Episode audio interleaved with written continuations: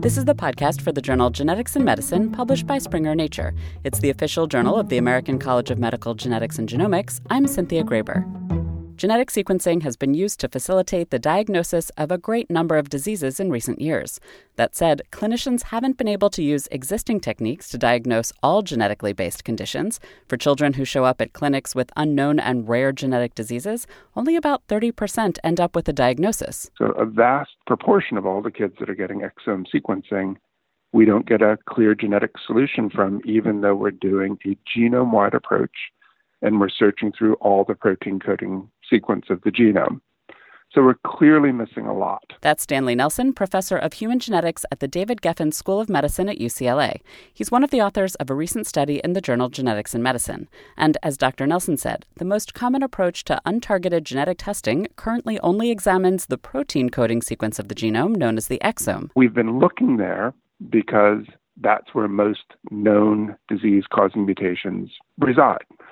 But when we don't find it there, what can we offer next? What can we do next? How can we explore the genome more effectively? Whole genome sequencing takes an even closer look at the genome and can identify deletions and duplications more sensitively. Dr. Nelson says within the Undiagnosed Diseases Network, which is a group of NIH funded sites trying to solve rare genetic diseases, this technique has led to another 10% or so of diagnoses. Now, he says the next step is RNA sequencing. And that's the novelty of this uh, paper that we're trying to push for improving diagnostic rates. So, a for instance would be if one had a de novo or a new mutation in a critically important gene, but it's in an intronic sequence and it's far away from an exon border, could that de novo mutation be disrupting the RNA reading frame and completely breaking the ability to make a normal protein? Absolutely. That's the theory. But we all have intronic mutations that do nothing to change our RNA and thus the protein sequence. So he said the challenge in the work described in the paper was to determine whether and when an intronic sequence gets fully incorporated into RNA, and then, though it shouldn't behave like an exon, it is indeed used like an exon to make a protein, in this case, an incorrect one.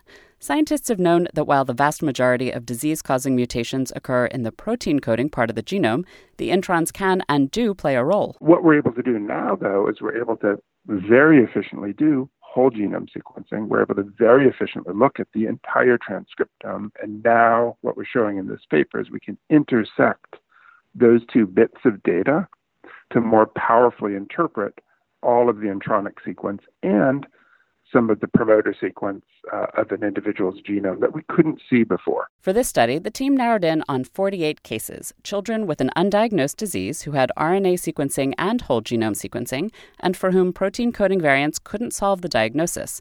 And they were able to solve an additional 25% of the cases. So, what we've done in this, in this paper was we did whole genome sequencing so we can find the DNA mutation.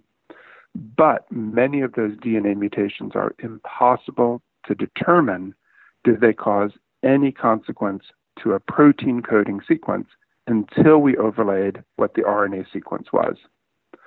So instead of looking at one gene at a time, we looked at every single gene that was being expressed all at once. And then we intersected the whole genome with the whole transcriptome to winnow down to one exact location that, in many of the examples that we show in the paper, have a de novo mutation that affects a specific intronic sequence that then we can prove affects the RNA sequence in a way that's an equivalent mutation as other kids have in the protein coding part of the genome. We just revealed the part of the genome that that was difficult to interpret before. Dr. Nelson gave two examples. So we saw one allele from dad that had a different type of mutation in this rare recessive disease gene, and we found this other allele from mom so the family had two different rare recessive alleles, and we could diagnose this child with a very specific uh, form of pontocerebellar hypoplasia. So it actually revealed a completely clear, devastating neurologic condition with a molecular basis. And both alleles were now identified because we had the DNA sequence and we had the RNA sequence for its consequence. So it led to a very specific molecular diagnosis of a child that was going undiagnosed before that. Another child had a mysterious illness that was a muscular dystrophy. and some lipodystrophies. Fat was not developing appropriately. He was weak. He was getting a little weaker over time. And he'd been worked up for years without adequate diagnosis.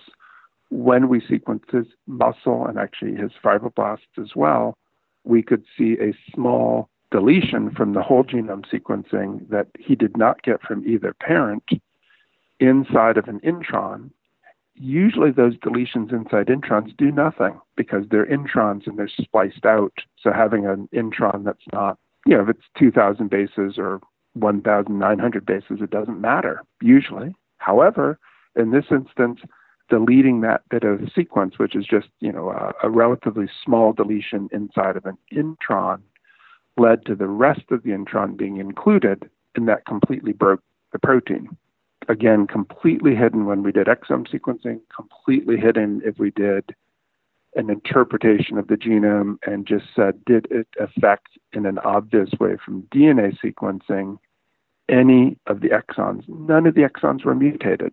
But the consequence was at the RNA level, and we could determine it with complete precision and know exactly what the disease was. He says despite the small study size, the paper proves that RNA sequencing is an important tool in diagnosing rare, undiagnosed genetic diseases, and that insurance companies should pay for such testing, because while it's more expensive now, it may be able to shorten the diagnostic odyssey. So that's just a fundamentally different shift in logic for how we, as a, you know, a medical science that's impacting patients, how we should um, use these tools on patients. And it's my belief that we're at an inflection point where it will be cheaper, more efficient. There'll be much less confusion with physicians and with families, and we'll be able to give people diagnostic information back much earlier by switching to these much more comprehensive tests as step one not the end after we didn't solve it by a bunch of other genetic testing. Dr. Nelson says the next steps involve educating the field about how to appropriately interpret and integrate these two types of data so that the reports back to physicians are as clear as possible. Of course, this still won't solve everything. He says a future tool could involve RNA sequencing, but then on top of that, scientists would also need to develop a tool to take blood or fibroblast cells and convert them to, say, express genes that are expected to be expressed in the brain. This would allow scientists to observe far more genes and thus solve even more undiagnosed cases using RNA. Genetics in Medicine is the official peer reviewed journal of the American College of Medical Genetics and Genomics and is published by Springer Nature. I'm Cynthia Graber.